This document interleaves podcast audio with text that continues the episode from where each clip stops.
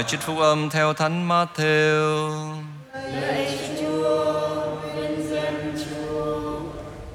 Khi ấy có mấy luật sĩ và biệt phái thưa cùng Chúa Giêsu rằng: Lạy Thầy, chúng tôi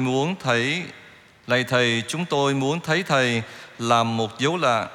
Người trả lời: thế hệ hung ác gian dâm đòi một dấu lạ, nhưng sẽ không cho dấu lạ nào trừ dấu lạ tiên tri Jonah. Cũng như xưa tiên tri Jonah ở trong bụng cá 3 đêm ngày thế nào, thì con người cũng sẽ ở trong lòng đất 3 đêm ngày như vậy. Tới ngày phán xét, dân thành Nineveh sẽ trỗi dậy cùng với thế hệ này và lên án nó, vì họ đã nghe lời tiên tri Jonah mà sám hối tội lỗi. Nhưng đây có đấng cao trọng hơn Jonah. Đến ngày phán xét, nữ hoàng phương Nam sẽ trỗi dậy cùng với thế hệ này và lên án nó, vì bà từ biên thùy trái đất đã đến nghe lời khôn ngoan của vua Salomon. Nhưng đây có đấng cao trọng hơn Salomon.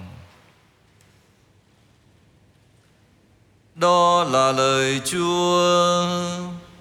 Lời Chúa Kitô, ngợi khen Chúa.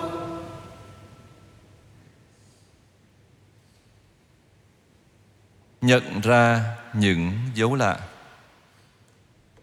Kính thưa quý ông bà và anh chị em, trong cuộc sống hàng ngày chúng ta thấy có nhiều điều liên hệ đến từ ngữ dấu.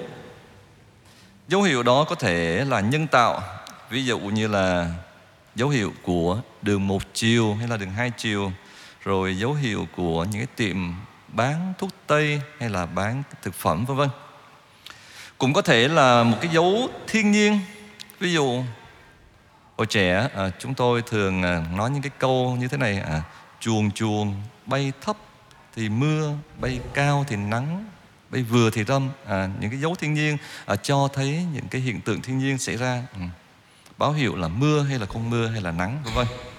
Rồi cũng có những cái dấu vừa nhân tạo vừa siêu nhiên, chẳng hạn như là dấu thánh giá. Chúng ta làm dấu thánh giá nhưng mà chúng ta tuyên xưng mầu nhiệm Thiên Chúa Ba Ngôi. Thế thì trang tin mừng hôm nay cũng đề cập đến một dấu, đó là dấu lạ. Chúa Giêsu nói với dân chúng: thế hệ gian ác và gian dâm này đòi cái dấu lạ, nhưng chúng sẽ không được dấu lạ nào ngoài dấu lạ tiên tri Jonah. Thưa Công Toàn, vì cứng tin mà dân chúng đã xin Chúa một cái dấu lạ. Dấu lạ Jonah nhắc nhớ về lòng tin của dân thành Nineveh trước sứ điệp của vị ngôn sứ. Dân chúng tin vào lời Chúa phán qua vị ngôn sứ, nên họ đã ăn năn sám hối, cải thiện lối sống tội lỗi của mình.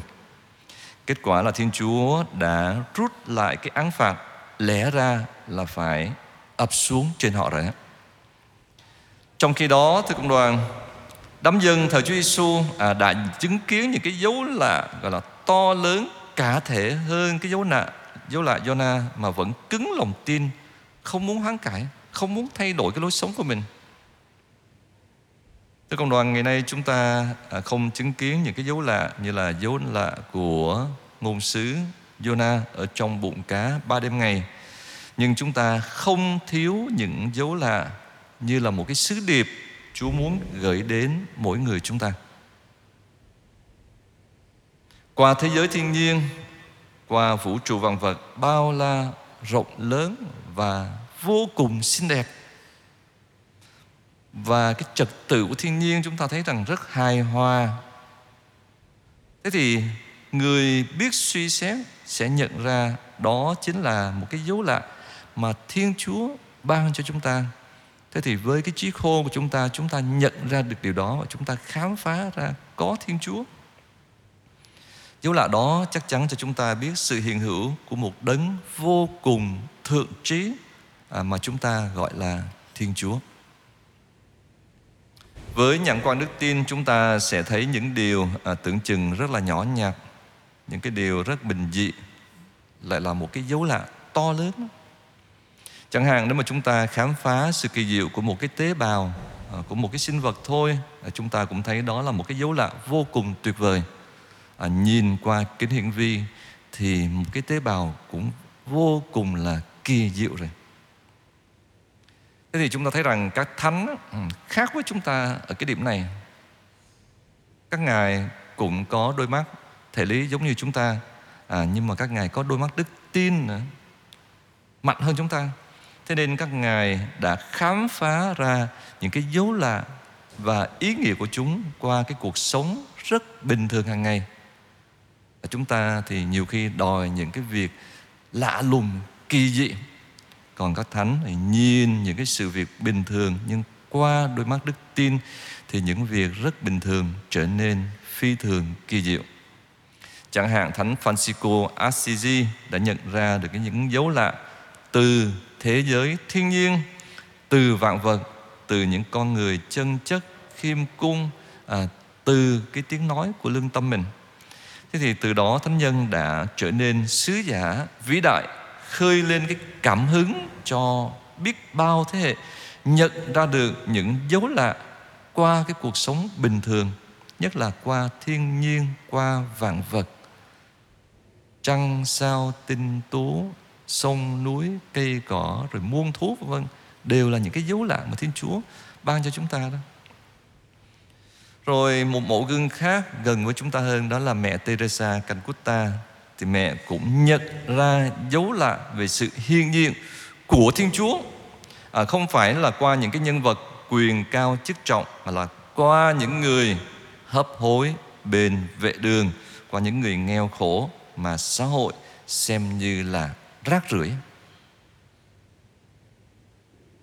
Chúa cũng mời gọi chúng ta đến lượt mình. Trước tiên chúng ta nhận ra những dấu lạ mà Chúa gửi đến hoặc là Chúa ban tặng cho chúng ta. Trước tiên là chúng ta nhận ra. Rồi kế đến là chúng ta cũng trở nên những dấu lạ cho những người mà chúng ta gặp gỡ, tiếp xúc hàng ngày bằng việc sống tinh thần 8 mối phúc, tinh thần phục vụ trong yêu thương, phục vụ trong khiêm tốn, phố vi lợi, tinh thần quảng lại, thứ tha và bao dung như chính Thiên Chúa, chính Chúa Giêsu đã nêu gương cho chúng ta. Chính những dấu lạ đó chắc chắn là sẽ hun đúc niềm tin của chúng ta vào Thiên Chúa mỗi ngày một mạnh mẽ hơn, và đồng thời cũng sẽ tăng cường đức ái của chúng ta đối với tha nhân mỗi ngày một thêm nồng nàn hơn. Amen.